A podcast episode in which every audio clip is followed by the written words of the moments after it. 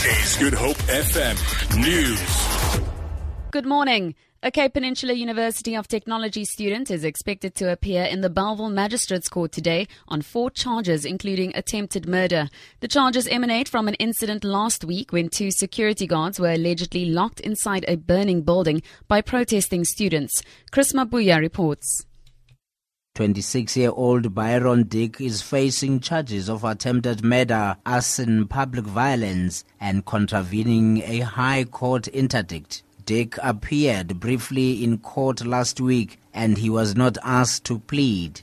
The case was postponed to today for bail information. 12 other CPUT students appeared in the same court. They have been granted 3,000 bail each. They are expected to appear in the same court again on the 12th of December. Chris Mabuya, SABC News, Cape Town. The University of the Western Cape has given students the option of writing their final examinations next month or in January next year after suspending face-to-face classes yesterday. The Senate Executive Committee says it is concerned about the security of staff and students. Students went on the rampage yesterday after management failed to attend a mass meeting to address, to address a list of 40 demands. Instead, responded in writing. Several students were arrested and some university property destroyed. Lyndon Khan reports. Given the complexities of some of the demands, UWC says it cannot address the issues alone. For instance, UWC says it is unable to address student debt without government support. A no fee increment could cause it to lose 60 million rand. UWC will approach NGOs and the provincial government for the provision of sanitary towels, amongst others. South Africa's Fees Must Fall protest has gone international. A group of South Africans studying in the US have handed over an open letter to officials at the South African consulate in New York, urging free quality education and the decolonization of tertiary institutions back in their home country.